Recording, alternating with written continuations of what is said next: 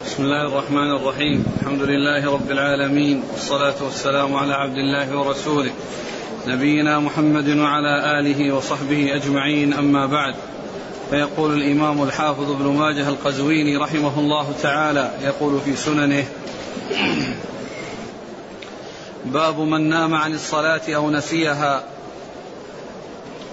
قال حدثنا نصر بن علي الجهضمي قال حدثنا يزيد بن زريع قال حدثنا حجاج قال حدثنا قتادة عن أنس بن مالك رضي الله عنه أنه قال سئل النبي صلى الله عليه وسلم عن الرجل يغفل عن الصلاة أو يرقد عنها قال يصليها إذا ذكرها.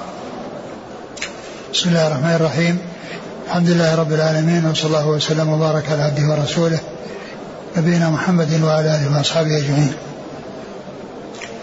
أما بعد فيقول الإمام ماجه رحمه الله باب في من نسي باب رجي يغفل. من نام عن الصلاة أو نسيها. باب من نام عن الصلاة أو نسيها.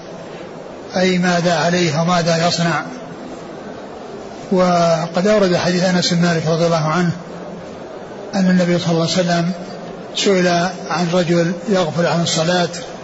أو ينام عنها قال يصليها إذا يصليها إذا ذكرها. إذا ذكرها. يصليها إذا ذكرها إذا كان ناسيا. وإذا كان نائما إذا استيقظ. فقام فإنه يبادر إلى الصلاة. ولا يؤخرها. الصلاة يجب أداؤها في أوقاتها. ومن نام عنها أو نسيها فإنه يصليها إذا ذكرها. يصليها إذا ذكرها إن كان ناسيا وإذا قام من نومه إن كان نائما. ولا تؤخر الصلاة عن وقتها.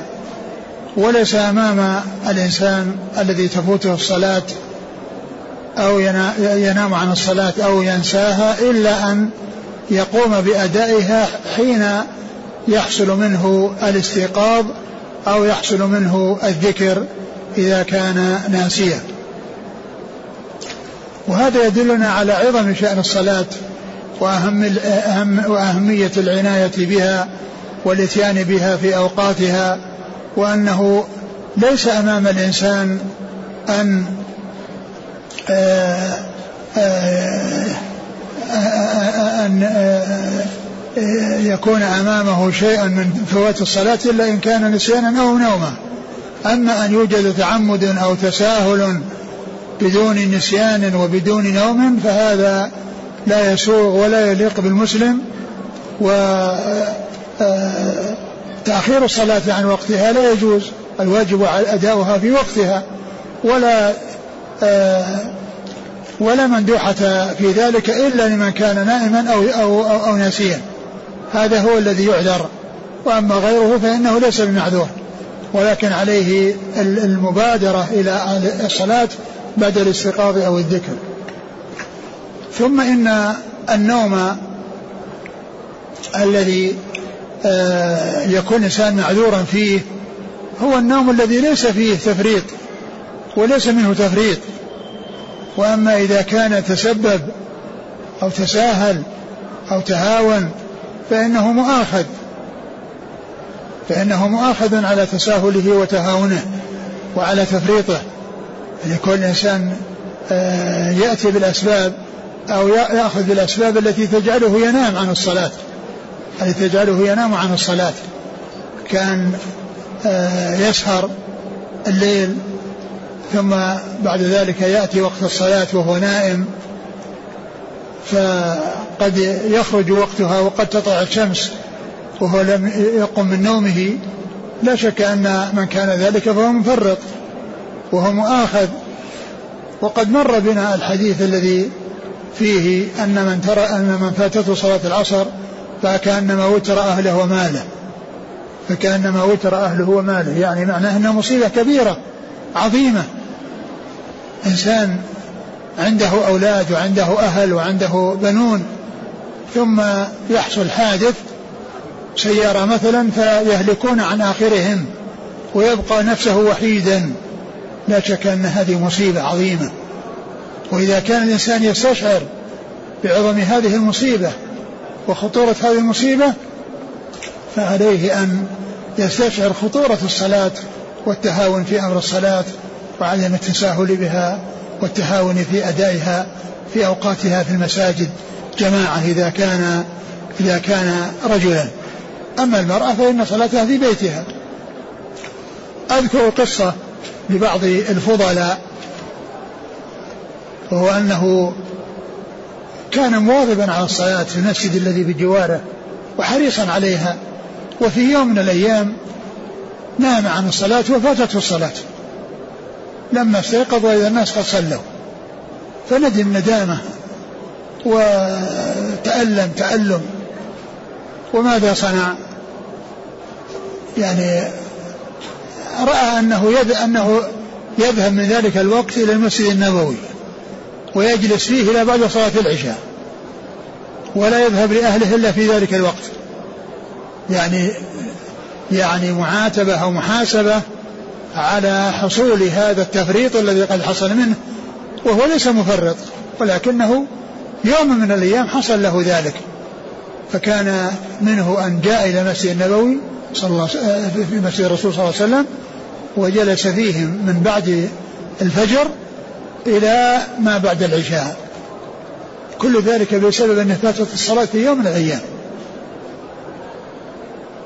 ومثال آخر أحد الفضلاء وكلهم في هذه المدينة واحد مات وواحد على قيد الحياة. كان له ولد وحيد ليس له إلا هو. فكان يقول يعني يوم كانت العمارات الشاهقة ينقل اللبن على على ظهور الرجال يعني ما في رافعات. يرفع على ظهور الرجال فيوصل للدور العاشر على ظهور الرجال. فقال إنني أحب أن يكون وحيدي أن يكون وحيدي يعني محافظ على الصلاة وأن يكون ولو كان الرزق الذي يحصل له مثل هذا العمل الشاق الذي هو كونه يحمل اللبن على ظهره إلى الدور العاشر أو أكثر ولكنه إذا سمع الله أكبر حي على الصلاة ترك عمله وذهب إلى المسجد. فأمر الصلاة عظيم وليس بالهين ولا يجوز التساهل فيها والتهاون. وإذا كان تفويت صلاة الفجر مثلا بسبب السهر فإن كان في أمر مشروع كطلب العلم فإن هذا اشتغال في نافلة وإخلال في فريضة وهو لا يسوغ إذا كانت إذا كانت السهر بسبب تعلم العلم ولكن يترتب عليه فوات صلاة الفجر فإنه ليس الإنسان يفعل ذلك. لأن الاشتغال والتعلم يعني آه، آه، إنما هو عمل مطلوب ومستحب لكن إذا كان سيؤدي إلى ترك فرض أو إلى التهاون فرض فإنه لا يجوز. وقد ذكر ابن حجر رحمه الله في فتح الباري نقل عن عن بعض قال قال بعض الأكابر من شغله الفرض عن النفل فهو معذور ومن اشتغل بالنفل عن الفرض فهو مغرور ومن اشتغل بالنفل عن الفرض فهو مغرور. هذا إذا كان الذي يفعله نفلا لكن إذا كان إذا كان الذي يفعله سهر على على الفضائيات وعلى آه، الأمور المنكرة ثم بعد ذلك ينام عن صلاة الفجر فتلك مصيبة إلى مصيبة وظلمات بعضها فوق بعض ظلمات بعضها فوق بعض.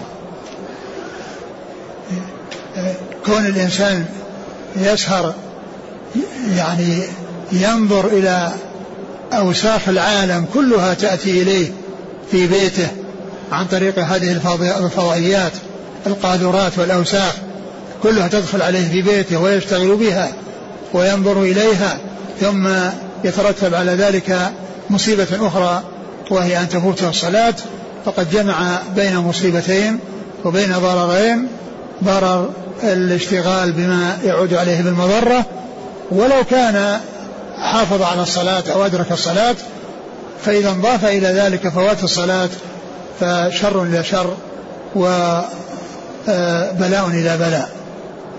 نعم. قال حدثنا نصر بن علي الجهضمي. ثقة أخرج أصحاب الكتب. عن يزيد بن زريع. ثقة أخرج أصحاب الكتب. عن حجاج. حجاج بن حجاج هو؟ ثقة أخرج له أصحاب الكتب إلا الترمذي. نعم. عن قتادة. قتادة بن دعامة سديس البصري ثقة أخرج أصحاب الكتب. عن أنس. عن أنس بن مالك رضي الله عنه خادم الرسول صلى الله عليه وسلم وأحد السبع المكثرين من حديثه.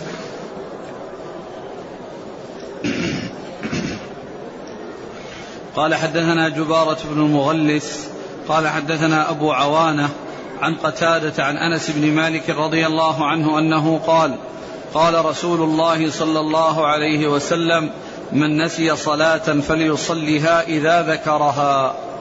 ثم ذكر حديث أنس بطريقة أخرى وهو من نسي صلاة فليصليها إذا ذكرها. من نسي صلاة فليصليها إذا ذكرها في أي وقت من الأوقات ولو كان في أوقات النهي.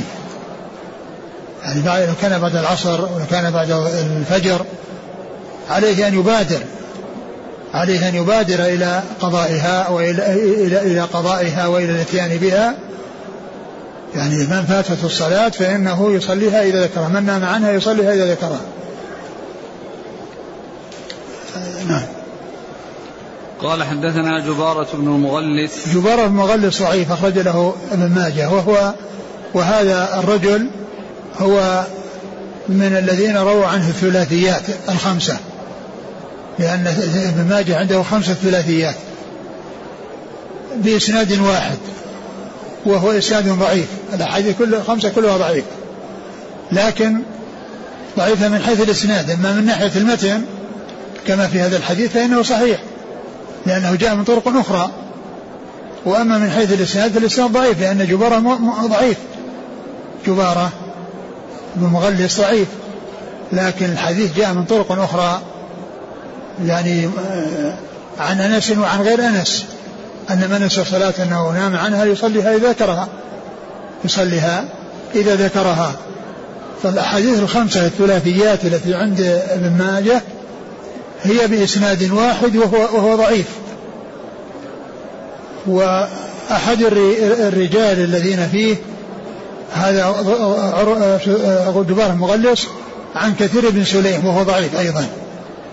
فإذا التابعي وتابع التابعي ضعفاء. في الأسانيد الخمسة التي هي الثلاثيات عند ابن ماجه. وأعلى ما يكون عند ابن ماجه من الأسانيد الصحيحة هي الرباعيات. وأما بالأسانيد الضعيفة فهي خمسة. ولكن كما قلت قد يكون الإسناد ضعيفا والمتن صحيحا كما في هذا الحديث الذي معنا. فإن الإسناد ضعيف والمتن صحيح. نعم. عن أبي عوانة. أبو عوانة الوضاح بن عبد الله يشكري ثقة أخرج أصحاب الكتب. عن قتادة. نعم. عن أنس بن مالك.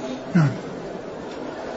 قال حدثنا حرملة بن يحيى قال حدثنا عبد الله بن وهب قال حدثنا يونس عن ابن شهاب عن سعيد بن المسيب عن أبي هريرة رضي الله عنه أن رسول الله صلى الله عليه وسلم حين قفل من غزوة خيبر فسار ليلة حتى إذا أدركه الكرى عرس وقال لبلال رضي الله عنه اكلأ لنا الليل.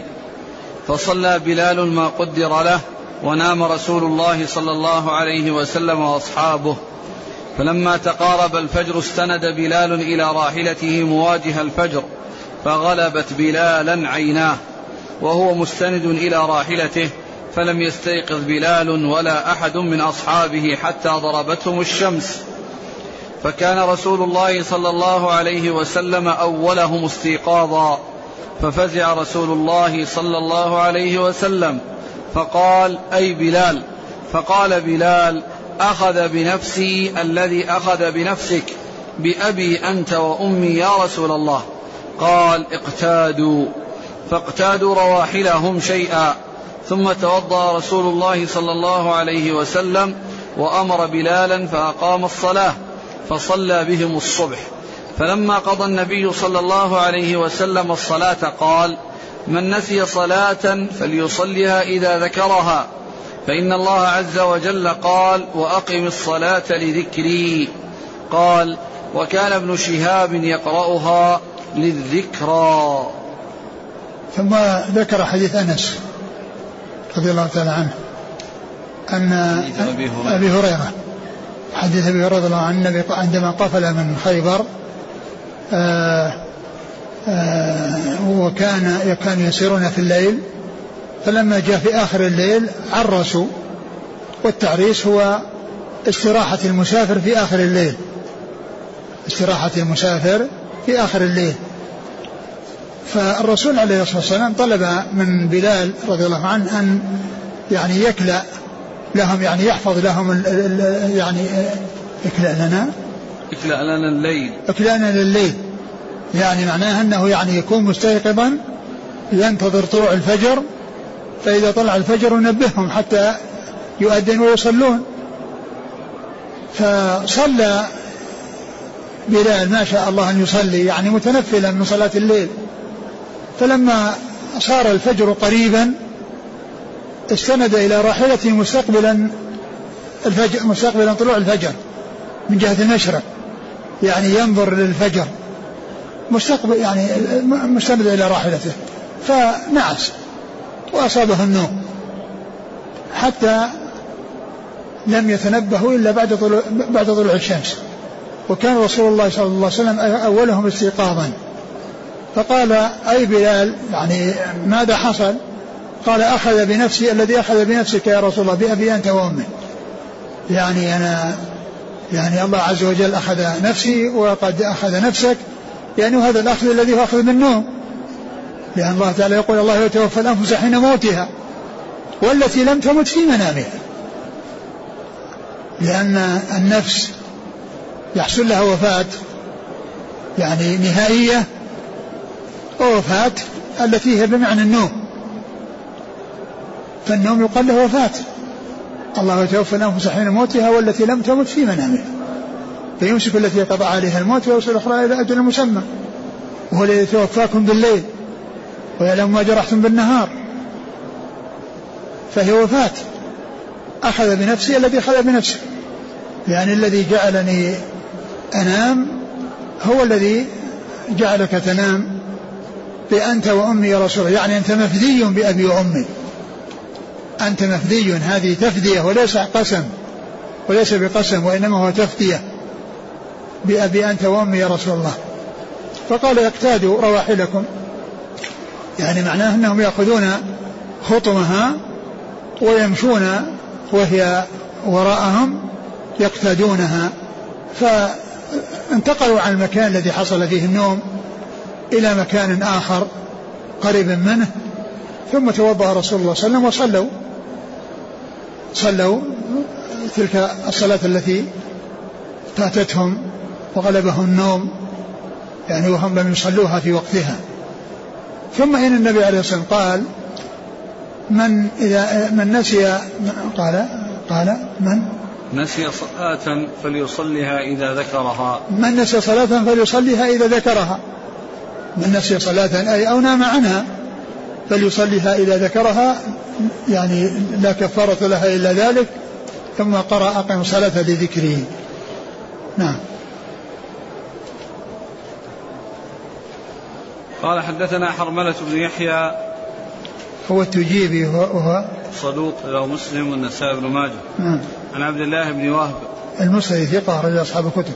عن يونس يونس بن يزيد الأيلي ثقة رجل أصحاب الكتب. عن ابن شهاب محمد بن مسلم عبد الله ثقة رجل أصحاب الكتب. عن سعيد بن المسيب وهو ثقة رجل أصحاب الكتب. عن أبي هريرة. نعم. يقول كيف يجمع بين هذه الرواية وبين ما جاء أن أول من قام عمر رضي الله عنه؟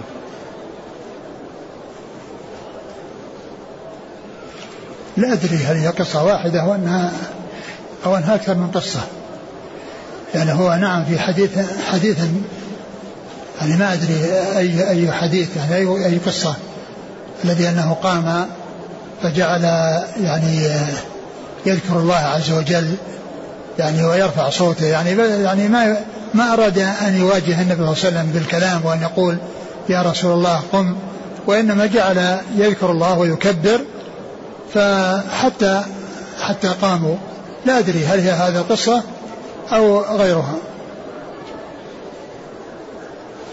كذلك النبي صلى الله عليه وسلم قال الأنبياء تنام أعينهم ولا تنام قلوبهم أو نحو ذلك. فكيف نجمع بين هذا الحديث وحديث نومه؟ ما ما ما في تنافي لأن ذاك لأن ذاك أنه يعني لا لا ينتقض وضوءه لا يحصل له يعني الذي يحصل لغيره من أنه ينتقض وضوءه في النوم لأن أنه جاء في الحديث العين كأسة فإذا, فإذا نامت العينان استدر قلبك فالرسول صلى الله عليه وسلم ينام ولا ينام تنام عيناه ولا ينام قلبه. معناه أنه لا يحصل له مثل ما يحصل لغيره من انتقاض الوضوء.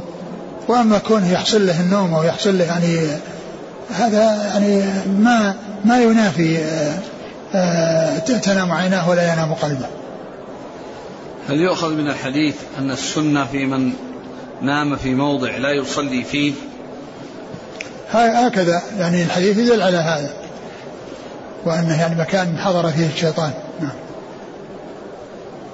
قال حدثنا أحمد بن عبده قال أخبرنا حماد بن زيد عن ثابت عن عبد الله بن رباح عن أبي قتادة رضي الله عنه قال ذكروا تفريطهم في النوم. فقال ناموا حتى ناموا حتى طلعت الشمس. فقال فقال رسول الله صلى الله عليه وسلم ليس في النوم تفريط. إنما التفريط في اليقظة فإذا نسي أحدكم صلاة أو نام عنها فليصلها إذا ذكرها ولوقتها من الغد. قال عبد الله بن رباح فسمعني عمران بن الحصين رضي الله عنهما وأنا أحدث الحديث. فقال يا فتى انظر كيف تحدث فإني شاهد للحديث مع رسول الله صلى الله عليه وسلم. قال فما أنكر من حديثه شيئا. ثم ذكر هذا الحديث. إيش؟ قال حديث أبي قتادة ذكروا تفريطهم في النوم. فقال ناموا حتى طلعت الشمس. فقال الرسول صلى الله عليه وسلم ليس في النوم تفريط إنما التفريط في اليقظة. ليس في النوم تفريط. يعني النوم الذي آه، ما تسبب الإنسان فيه وما حصل منه يعني وسيلة تؤدي إليه بمعنى أنه يستغرق في النوم حتى تفوته الصلاة ولم يكن هذا من عادته. هذا ليس فيه تفريط إنما التفريط في اليقظة يعني كل إنسان مستيقظ ويؤخر الصلاة حتى يخرج وقتها. وأما من نام عنها وهو غير مفرط بمعنى أنه ما حصل منه أسباب تؤدي إلى فواتها وإلى تأخيرها فهذا غير مفرط. وإنما الذي يفرط هو الذي يكون في الوقظة أو يعمل الأسباب التي تؤدي إلى كون الإنسان آه، يسهر طويلا ثم ينام ثم يستمر في نومه. هذا هو الذي فيه التفريط. وأما إنسان آه، آه، محتاط لنفسه وحريص على الصلاة وما وجدت منه الأسباب التي تؤدي إلى فواتها وإنما حصل منه في يوم من الأيام وفي حال من الأحوال يعني آه، حالة معينة وهي أنه نام عن الصلاة حتى خرج وقتها فهذا لا يعتبر مفرطا وهذا مثل ما حصل لرسول الله صلى الله عليه وسلم وأصحابه. مثل ما حصل لرسول الله صلى الله عليه وسلم وأصحابه لا يعتبر منفردا وإنما التفريط في اليقظة أو بالأسباب التي تؤدي إلى ذلك لا سيما إذا كان الإنسان هذا عادة له يعني ليالي متوالية يفعل هذا الفعل وينام عن الصلاة فإنه يكون بذلك جنى على نفسه وخسر خسارة فادحة وقع في مصيبة عظيمة وفي بلية كبيرة. اقرأ الحديث. ليس في النوم تفريط إنما التفريط في اليقظة فإذا نسي أحدكم صلاة أو نام عنها فليصلها إذا ذكرها ولوقتها من الغد. قوله ولوقتها من الغد ليس المقصود به أن الإنسان إذا ذكرها يصليها ثم يصليها مرة ثانية من الغد وإنما المقصود من ذلك أن الإنسان إذا يعني هذا الذي فاته في هذا اليوم يحرص على اليوم الثاني وكذلك الأيام التي وراءه بأنه لا يحصل منه إحلال ولا يحصل منه تقصير بحيث بحيث تفوته. وليس معنى ذلك أنه يقضيها مرتين أو أنه يؤديها مرتين. مرة إذا استيقظ وتذكر ومرة إذا جاء وقتها من الغد. نعم. قال حدثنا أحمد بن عبدة. هو الضبي وهو ثقة أخرج حديث مسلم وأصحاب السنن. عن حماد بن زيد. ثقة أخرج أصحاب الكتب. عن ثابت. ثابت بن أسلم البناني ثقة أخرج أصحاب الكتب. عن عبد الله بن رباح وهو ثقة أخرج أصحاب رجله مسلم وأصحاب السنن. نعم. عن أبي قتادة. أبو أبو قتادة الحارث بن ربعي رضي الله عنه أخرج له أصحاب الكتب. قال عبد الله بن رباح فسمع فسمعني عمران بن الحصين وأنا أحدث الحديث فقال يا فتى انظر كيف تحدث فإني شاهد للحديث مع رسول الله صلى الله عليه وسلم قال فما أنكر من حديثه شيئا. يعني هذا الحديث جاء عن أبي قتادة وعن عمران بن حسين. يعني هذا الحديث جاء عن هذا وهذا. نعم.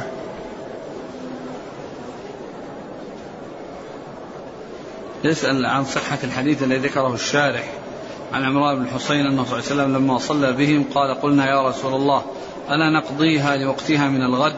فقال نهاكم ربكم عن الربا ويقبله منكم. من روى ما عزاه أحد ما عزاه إلى أحد. لا أدري ما أذكر. قال رحمه الله تعالى باب وقت الصلاة في العذر أو في العذر والضرورة. قال حدثنا محمد بن الصباح قال حدثنا عبد العزيز بن محمد الدراوردي قال أخبرني زيد بن أسلم عن عطاء بن يسار وعن بسر بن سعيد وعن الأعرج يحدثونه عن أبي هريرة رضي الله عنه أن رسول الله صلى الله عليه وسلم قال من أدرك من العصر ركعة قبل أن تغرب الشمس فقد أدركها ومن أدرك من الصبح ركعة قبل أن تطلع الشمس فقد أدركها. ثم ذكر باب في الصلاة في العذر والضرورة. نعم. باب في الصلاة في العذر والضرورة. يعني إذا كان الإنسان آه، معذورا ومضطرا وحصل أنه مثلا استيقظ من النوم قبل أن تطلع الشمس بمقدار ركعة أو كذلك قبل غروب الشمس بصلاة العصر ولو بركعة. فإن من يدرك ركعة فإنه يكون مدركا الصلاة إذا أدرك من وقت الصلاة مقدار ركعة فإنه يضيف إليها ما بقي من صلاته ويكون قد أدرك الوقت. يكون قد أدرك الوقت. وإن لم يدرك آه، الوقت كله بالنسبة للصلاة. وإنما أدرك من الوقت مقدار بعض الصلاة. وهو الركعة. وما بعد ذلك بعد غروب الشمس. وبعد ذلك بعد غروب الشمس وبعد طلوعها. وهذا يدلنا على أن الإنسان لا يؤخر الصلاة إلى آخر وقتها بحيث يعرضها. لأن يخرج وقتها وإنما يؤديها في وقتها وفي أول وقتها ويبادر إلى ذلك لأن في ذلك المبادرة إلى الخيرات. والمسارعة إلى الخير وأداء الواجب الذي آه، أوجبه الله عليه وعدم تعريضه لأن يفوت أو يخرج الوقت وهو لن يؤدى. وعلى هذا فالإنسان ليس له أن يؤخر الصلاة إلى آخر وقتها بحيث يكون ذلك عرضة للفوات. ومن المعلوم أن صلاة طلوع الشمس تنتهي وقت الفجر ينتهي بطلوع الشمس. لكن الإنسان لا يؤخرها إلى طلوع الشمس أو قرب طلوع الشمس وإنما يبادر. وكذلك العصر. العصر لها وقتان وقت اختياري واضطراري فالاختياري إلى اصفرار الشمس والاضطراري إلى غروب الشمس. فإذا ما يحصل بعد اصفرار الشمس إنما يحصل يكون يؤدي في الضرورة كإنسان نام أو نسي أو أو ما إلى ذلك. وأما كون الإنسان يتعمد تأخيرها إلى قرب الغروب فهذا ليس للإنسان يفعله وهذا شأن المنافقين هم الذين يؤخرون الصلاة حتى إذا كان عند الغروب نقروا نقروها نقرا لا يذكرون الله فيها إلا قليلا. فدل هذا على أن وقت صلاة على أن وقت الصلاة يدرك بإدراك مقدار ركعة وأنه لا يلزم أن يكون إدراكه الوقت بأن تكون الصلاة كلها توقع في الوقت. بل إذا آه، اضطر إلى ذلك وأدرك من الوقت مقدار ركعة قبل الغروب أو قبل قبل غروب الشمس قبل طلوعها فإنه يصلي تلك الركعة ويضيف إليها ما بقي من صلاته. نعم. قال حدثنا محمد بن الصباح. صدوق أخرج له. أبو داود بن ماجه. نعم. عن عبد العزيز بن محمد الدراوردي. صدوق أخرج أصحاب الكتب. عن زيد بن أسلم. ثقة أخرج أصحاب الكتب. عن عطاء بن يسار. ثقة أخرج أصحاب الكتب. وبصر بن سعيد. ثقة أخرج له. أصحاب الكتب. والأعرج. والأعرج عبد الرحمن بن هرمز ثقة أخرج أصحاب الكتب. عن أبي هريرة. نعم. قال حدثنا أحمد بن عمرو بن السرح وحرملة بن يحيى المصريان. قال حدثنا عبد الله بن وهب. قال أخبرني يونس عن ابن شهاب عن عروة عن عائشة رضي الله عنها أن رسول الله صلى الله عليه وسلم قال من أدرك من الصبح ركعة قبل أن تطلع الشمس فقد أدركها ومن أدرك من العصر ركعة قبل أن تغرب الشمس فقد أدركها. نعم. هذا مثل الذي قبله. قال حدثنا أحمد بن عمرو بن السرح. هو؟ ثقة أخرجه مسلم وداود والنسائي بن ماجه. نعم. وحرملة بن يحيى عن عبد الله بن وهب. وهو ثقة أخرج أصحاب الكتب. عن يونس عن ابن شهاب عن عروة عن عائشة. عروة بن الزبير ثقة فقيه أخرج أصحاب الكتب. قال حدثنا جميل بن الحسن قال أخبرنا عبد الأعلى قال حدثنا معمر عن الزهري عن أبي سلمة عن أبي هريرة رضي الله عنه أن رسول الله صلى الله عليه وسلم قال فذكر نحوه. جميل جميل بن ابن الحسن. صدوق أخرج له. ابن ماجه. نعم. عن عبد الأعلى. ابن عبد الأعلى ثقة أخرج أصحاب الكتب. عن معمر. معمر بن راشد الأزدي البصري ثم اليماني ثقة أخرج أصحاب الكتب. عن الزهري عن أبي سلمة. أبو سلمة بن عبد الرحمن بن عوف ثقة أخرج أصحاب الكتب.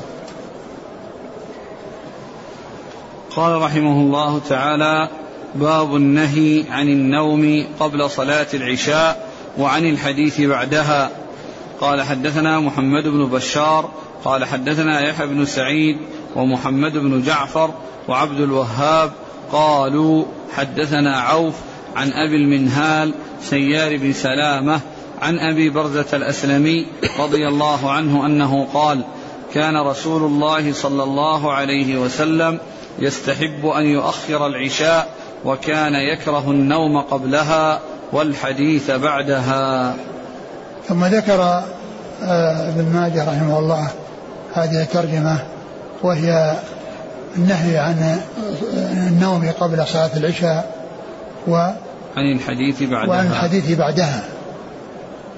النوم قبل صلاة العشاء يؤدي إلى فواتها. لأن الإنسان يعني يستغرق في النوم. وقد يكون السبب في ذلك أن يكون الناس يكدحون في النهار. فإذا جاء الليل فإنه قد يحصل منهم النوم بعد صلاة المغرب. وإذا وجد النوم فقد يستمر بهم فيؤخر الصلاة أو تفوت الصلاة أو يعني يخرج وقتها المختار. أو يعني يشغل ذلك عن صلاة الجماعة إذا أديت في, في, في, في أول الوقت.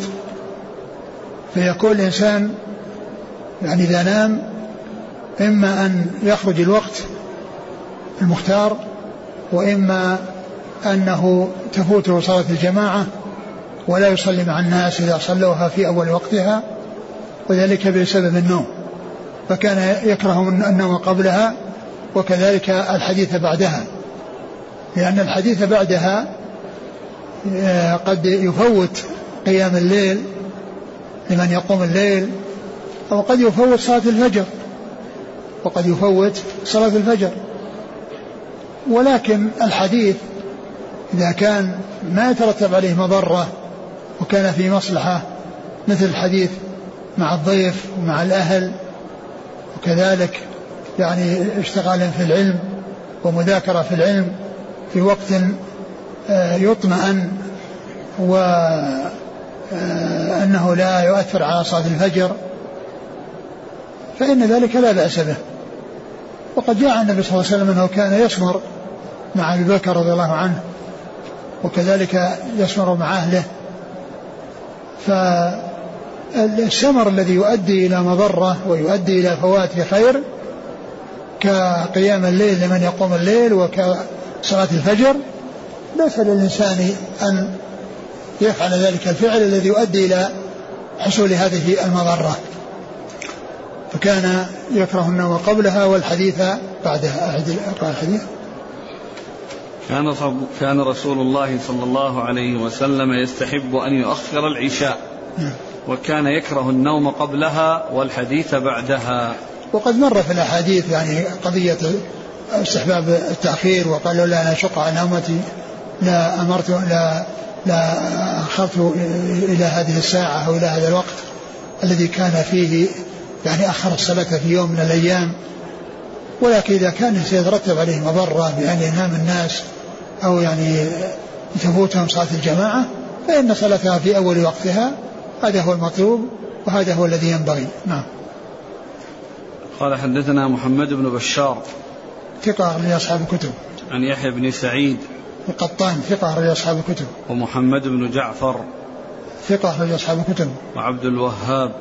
بن عبد المجيد وهو ثقة. ولأصحاب الكتب. نعم. عن عوف. عوف بن أبي جميله الأعرابي ثقة اخرج أصحاب الكتب. عن أبي المنهال سيار بن سلامة. وهو؟ ثقة اخرج أصحاب الكتب. نعم. عن أبي برزة الأسلمي. ناظله بن عبيد رضي الله عنه اخرج أصحاب الكتب. قال حدثنا أبو بكر بن أبي شيبة. قال حدثنا أبو نعيم. حاء قال وحدثنا محمد بن بشار. قال حدثنا أبو عامر.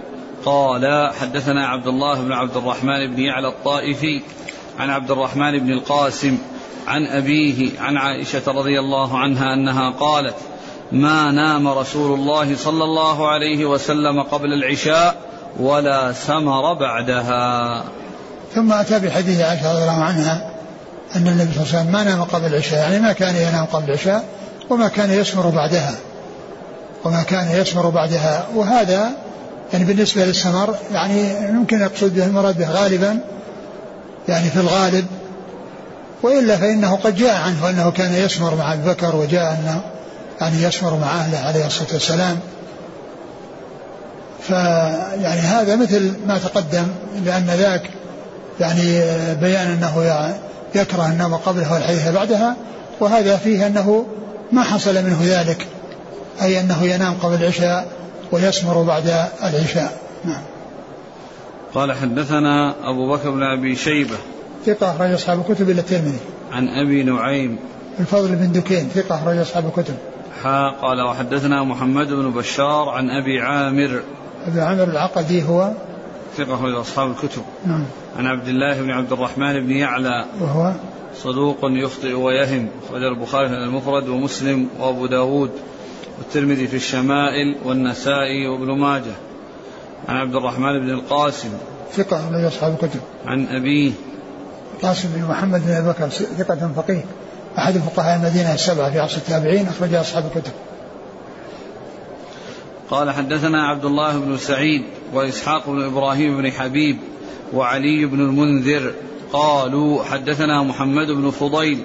قال حدثنا عطاء بن عطاء بن السائب عن شقيق عن عبد الله بن مسعود رضي الله عنه أنه قال جدب لنا رسول الله صلى الله عليه وسلم السمر بعد العشاء يعني زجرنا عنه. ثم ذكر هذا الحديث عن عن عبد الله بن مسعود. عن عبد الله بن مسعود رضي الله عنه قال جدب لنا رسول الله السمر بعد العشاء. السمر أي زجرهم عنه. زجرهم عنه ونهاهم عنه. وهذا موافق لما تقدم من كونه كان يكره النوم قبلها والحديث بعدها وكذلك ما كان ينام قبلها ولا يسمر بعدها. وهذا كما هو معلوم إذا كان يبي يترتب عليه المضرة التي هي تفويت صلاة الليل أو تفويت صلاة الفجر. نعم. قال حدثنا عبد الله بن سعيد هو الأشج وهو ثقة أخرج أصحاب الكتب. وإسحاق بن إبراهيم بن حبيب وهو ثقة أخرجه أبو داود في المراسيل والترمذي والنسائي وابن ماجه. نعم. وعلي بن المنذر وهو صدوق أخرجه الترمذي والنسائي وابن ماجه. عن محمد بن فضيل ابن غزوان صدوق أخرج أصحاب الكتب. عن عطاء بن السائب. وهو صدوق أخرجه اختلط أخرجه البخاري وأصحاب السنة. عن شقيق. شقيق بن سلمة أبو وائل وهو ثقة أخرج أصحاب الكتب. عن عبد الله بن مسعود. رضي الله عنه أخرجه أصحاب الكتب. والحديث في عطاء بن السائب وقد اختلط ومحمد بن فضيل ممن روى عنه بعد الاختلاط. لكن الحديث له شواهد فهو ضعيف الإسناد آه، صحيح المتن نعم. الزجر والنهي بالتحريم أو الكراهة. يعني الزجر يعني معناه تحذير يعني كونه يزجرهم. وإذا وإذا كان سيترتب عليه يعني الفوات لا شك إنه حرام.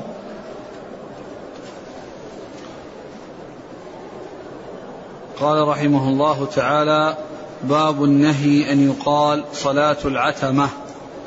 قال حدثنا هشام بن عمار ومحمد بن الصباح. قال حدثنا سفيان بن عيينة عن عبد الله بن أبي لبيد عن أبي سلمة عن ابن عمر رضي الله عنهما أنه قال سمعت رسول الله صلى الله عليه وسلم يقول لا تغلبنكم الأعراب على اسم صلاتكم فإنها العشاء وإنهم ليعتمون بالإبل. باب النهي أن يقال صلاة العتمة. باب النهي أن يقال صلاة العتمة. يعني يقال للعشاء صلاة العتمة. والعتمة المقصود بها الظلام. يعني أن يعني لأنها تقع في الظلام وتؤخر. و الرسول صلى الله عليه وسلم قال لا تغلبنكم الأعراب على اسم صلاتكم العشاء فإن اسمها العشاء وهو الذي جاء في القرآن الكريم. والأعراب يقولون العتمة لأنهم كانوا يعتمون الإبل يعني يؤخرونها يعني يؤخرونها حتى يعني آه، آه، يعني يشتد الظلام لأن العتمة هو الظلام والعتمة هي العتمة هي الظلمة. فيقولون للعشاء العتمة لأنها تقع في الظلام. وقد جاء في بعض الأحاديث إطلاق العتمة ولكن المقصود من ذلك أنه لا يغلب استعمال الأعراب على اللفظ الذي جاء في القرآن بحيث آه، يعتاده الناس ويألفه الناس ويطلقون على تلك الصلاة الثانية من صلاتي الليل وهي صلاة العشاء يطلقون عليها العتمة ويتركون العشاء.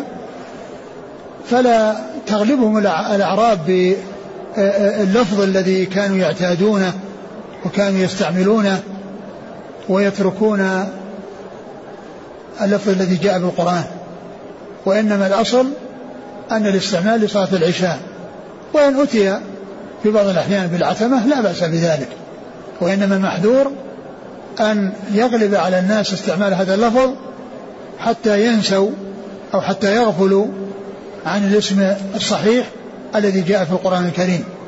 قال ومن بعد صلاة العشاء ثلاث عورات لكم. نعم.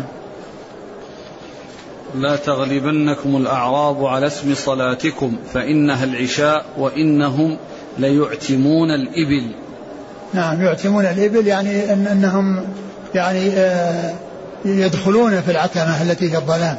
أعتم بالشيء يعني آه دخل في فيه أي في الظلام مثل آه أنجد وأتهم.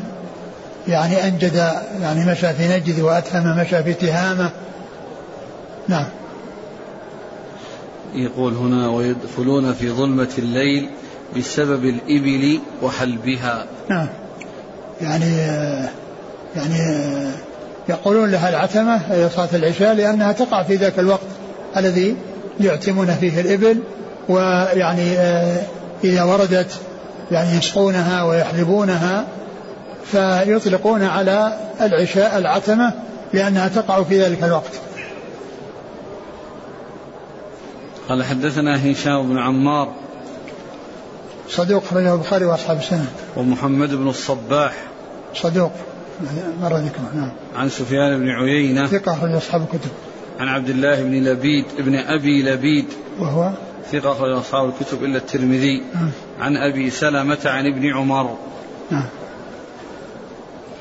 قال حدثنا يعقوب بن حميد بن كاسب. قال حدثنا المغيرة بن عبد الرحمن. عن محمد بن عجلان عن المقبري عن أبي هريرة رضي الله عنه حاء قال وحدثنا يعقوب بن حميد قال حدثنا ابن أبي حازم عن عبد الرحمن بن حرملة عن سعيد بن المسيب عن أبي هريرة رضي الله عنه أن النبي صلى الله عليه وسلم قال لا تغلبنكم الأعراب على اسم صلاتكم زاد ابن حرملة فإنما هي العشاء وإنما يقولون العتمة لإعتامهم بالإبل. نعم وهذا مثل الذي قبله. قال حدثنا يعقوب بن حميد بن كاسب. هو صدوق. البخاري في خلق أفعال العباد وابن ماجه. نعم. عن المغيرة بن عبد الرحمن. وهو؟ صدوق يهم. أخرج البخاري وأبو داود والنسائي وابن ماجه. عن محمد بن عجلان. صدوق. أخرجه البخاري تعليقا ومسلم وأصحاب السنة. عن المقبوري. آه هو سعيد بن أبي سعيد أو آه أو أبو سعيد. يعني آه وكل منهم كل منهم روى عن أبي هريرة وكل منهم ثقة أخرج أصحاب الكتب. عن أبي هريرة. نعم. قال وحدثنا يعقوب بن حميد عن ابن أبي حازم. وعبد العزيز بن أبي حازم وهو. صدوق في أصحاب الكتب. نعم. عن عبد الرحمن بن حرملة هو صدوق ربما أخطأ أخرجه مسلم وأصحاب السنن نعم. عن سعيد بن المسيب عن أبي هريرة نعم. قال رحمه الله تعالى كتاب الأذان والسنة فيها قال رحمه الله باب بدء الأذان قال حدثنا أبو عبيد محمد بن عبيد بن ميمون المدني قال حدثنا محمد بن سلمة الحراني قال حدثنا محمد بن إسحاق قال حدثنا محمد بن إبراهيم التيمي عن محمد بن عبد الله بن زيد عن أبيه رضي الله عنه أنه قال كان رسول الله صلى الله عليه وسلم قد هم بالبوق وأمر بالناقوس فنحت فأري عبد الله بن زيد في المنام قال رأيت رجلا عليه ثوبان أخضران يحمل ناقوسا فقلت له يا عبد الله تبيع الناقوس. قال وما تصنع به؟ قلت أنادي به إلى الصلاة. قال أفلا أدلك على خير من ذلك؟ قلت وما هو؟ قال تقول الله أكبر الله أكبر الله أكبر الله أكبر. أشهد أن لا إله إلا الله. أشهد أن لا إله إلا الله. أشهد أن محمدا رسول الله. أشهد أن محمدا رسول الله. حي على الصلاة حي على الصلاة حي على الفلاح حي على الفلاح. الله أكبر الله أكبر. لا إله إلا الله. قال فخرج عبد الله بن زيد حتى أتى رسول الله صلى الله عليه وسلم فأخبره بما رأى. قال يا رسول الله رأيت رجلا عليه ثوبان أخضران يحمل ناقوسا فقص عليه الخبر. فقال رسول الله صلى الله عليه وسلم إن صاحبكم قد رأى رؤيا فاخرج مع بلال إلى المسجد فالقها عليه ولينادي بلال فإنه أندى صوتا منك. قال فخرجت مع بلال إلى المسجد فجعلت ألقيها عليه وهو ينادي بها. قال فسمع عمر بن الخطاب رضي الله عنه الصوت فخرج فقال يا رسول الله والله لقد رأيت مثل الذي رأى. قال أبو عبيد فأخبرني أبو بكر الحكمي أن عبد الله بن زيد الأنصاري قال في ذلك أحمد الله ذا الجلال وذا الاكرام حمدا على الآذان كثيرا إذ أتاني به البشير من الله فأكرم به لدي بشيرا في ليال والى بهن ثلاث كلما جاء زادني توقيرا. ثم ذكر كتاب الأذان والأذان هو في اللغة الإعلام. الأذان الإعلام. وفي الشرع إعلام بدخول الوقت بألفاظ مخصوصة. إعلام بدخول الوقت بدخول وقت الصلاة بألفاظ مخصوصة. هذا هو الأذان في الشرع. والمعنى الشرعي جزء من جزئيات المعنى اللغوي.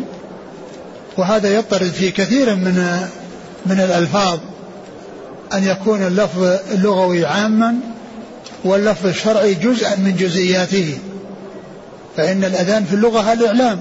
أي إعلام؟ وفي الشرع إعلام بدخول الوقت بألفاظ مخصوصة. هي الله أكبر الله أكبر إلى آخره. ليس إعلام بأي عبارة أو بأي كلام وإنما هو بكلام مخصوص. وهذا هو الأذان اللي هو إعلام إعلام بدخول الوقت. والإقامة يقال لها أذان أيضا. يقال لها أذان.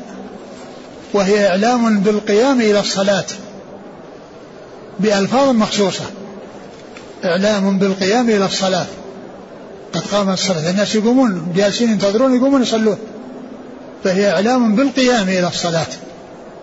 وأن الناس سيدخلون فيها. بألفاظ مخصوصة. هي الله أكبر الله, الله أكبر إلى آخره.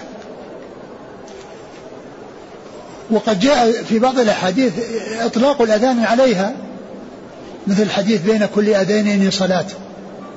بين كل أذانين صلاة. لأن الأذانين الأذان والإقامة. الأذان والإقامة. وكذلك الحديث الذي فيه كم كان بين الأذان والسحور؟ كم كان بين الأذان والسحور؟ قال قدر خمسين آية. المقصود بالأذان الإقامة. لأنهم كانوا تسحروا وأمسكوا عند الأذان عند دخول الوقت اللي هو الأذان. ثم عند الأذان الذي هو الإقامة يعني مضى بينهما مقدار خمسين آية. يعني بين كونهم أمسكوا عن الأكل وهم يتسحرون لما وجد الأذان فبين الإمساك عن السحور والأكل وبين الأذان الذي هو الإقامة يعني مقدار قراءة خمسين آية. مقدار قراءة خمسين آية. فإذا الأذان الأذان يطلق على الأذان الذي هو إعلام دخول الوقت وعلى الإقامة التي هي إعلام بالقيام إلى الصلاة. التي هي إعلام بالقيام إلى الصلاة. ثم ذكر حديث عبد الله بن زيد وأصل بدء الأذان كيف؟ بدء الأذان كان بالمدينة وفي مكة ما كان فيه أذان. لم يكن فيه أذان وإنما الأذان بدأ وقته في المدينة. وكان هذا الرجل من الأنصار هو الذي أريه في المنام كما جاء في هذا الحديث الذي ذكره المصنف. والرسول صلى الله عليه وسلم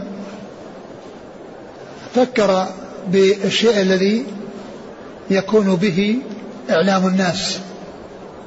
فهم بالبوق ثم تركه لأن اليهود يفعلونه ثم هم بالناقوس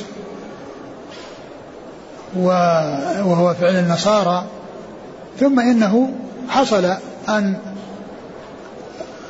أري عبد الله بن زيد هذه الرؤيا وأخبر بها الرسول صلى الله عليه وسلم فأمر بلالا بأن يحصل أو بأن يؤذن بهذا الأذان الذي أريه في المنام.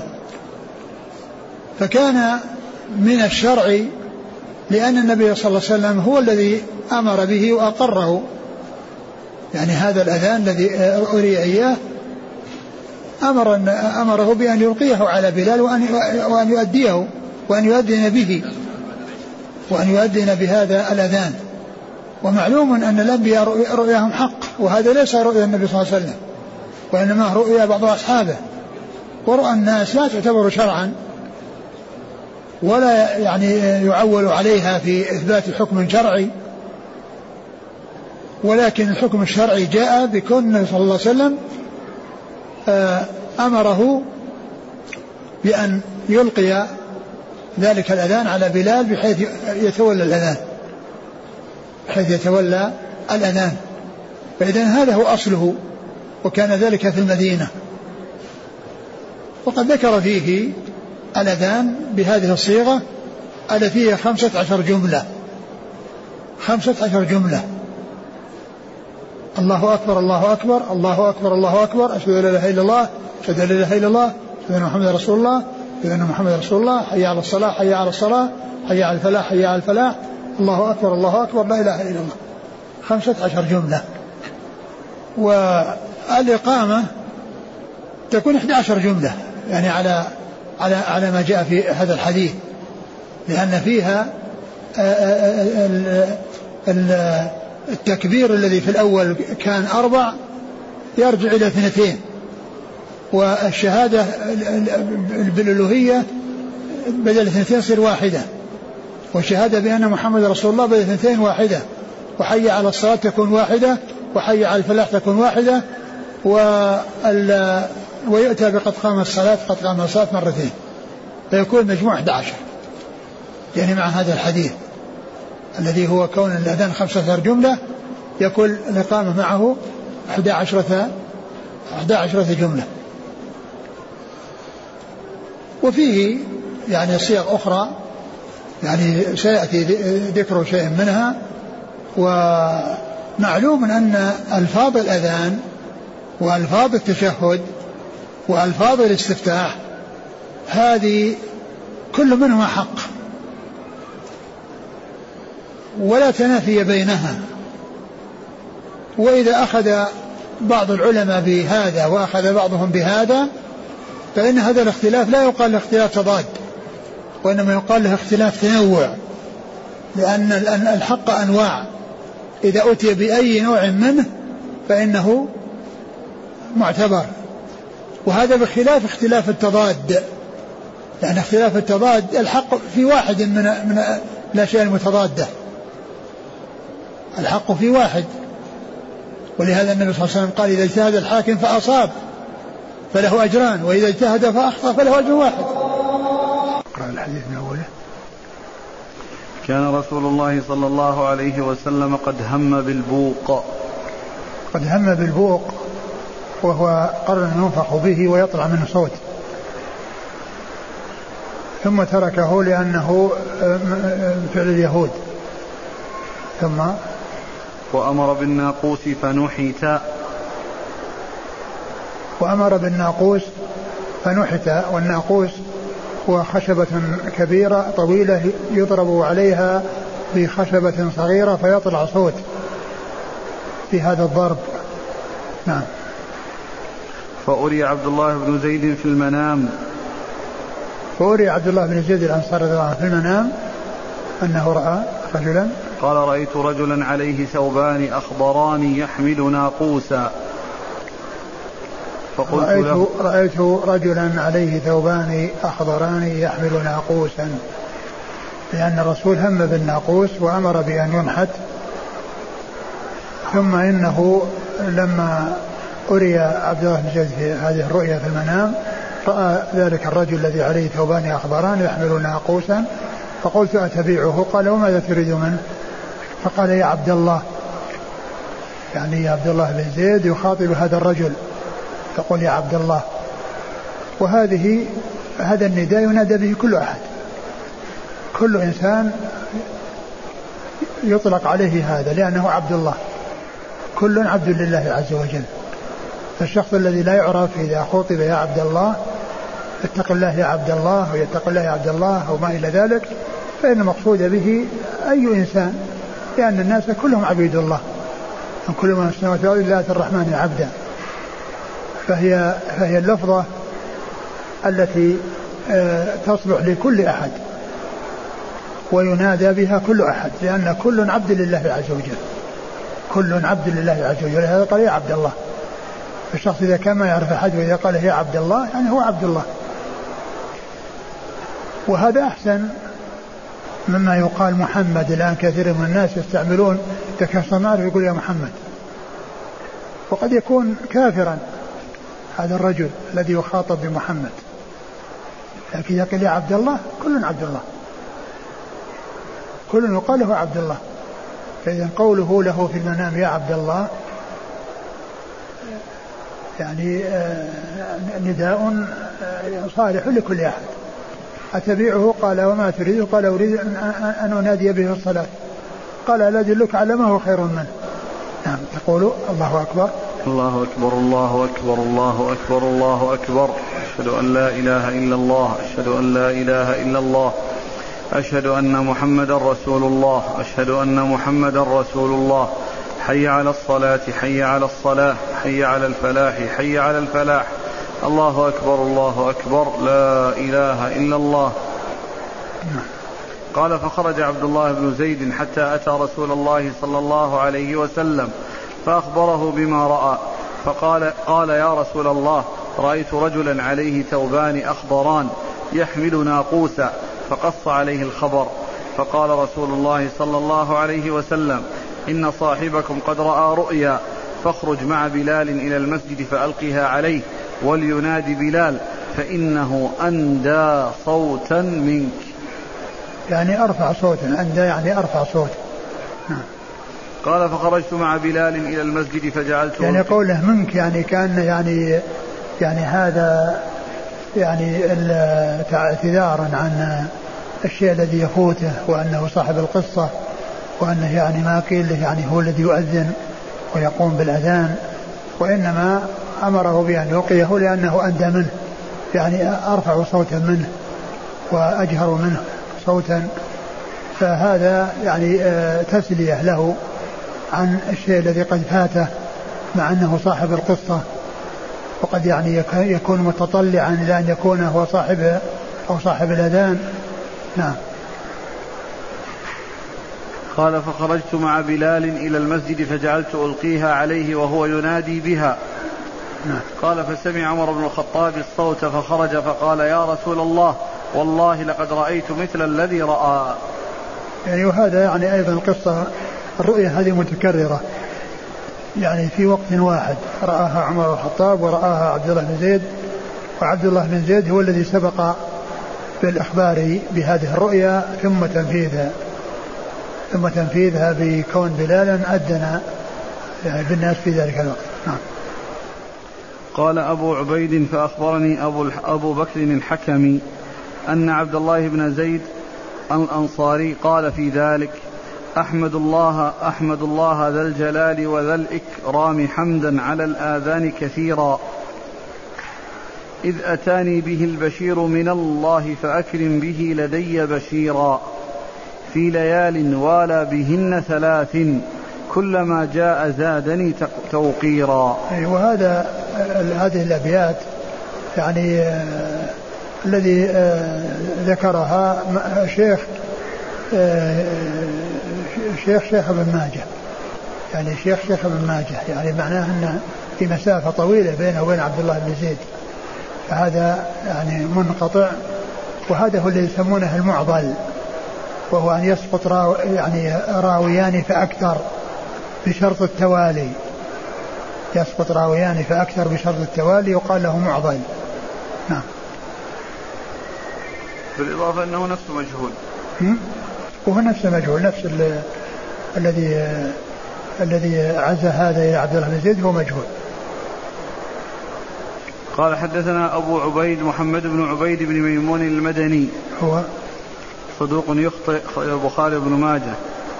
عن محمد بن سلمة الحراني. وهو؟ ثقة أخرج البخاري في القراءة ومسلم وأصحاب السنن. نعم. عن محمد بن إسحاق.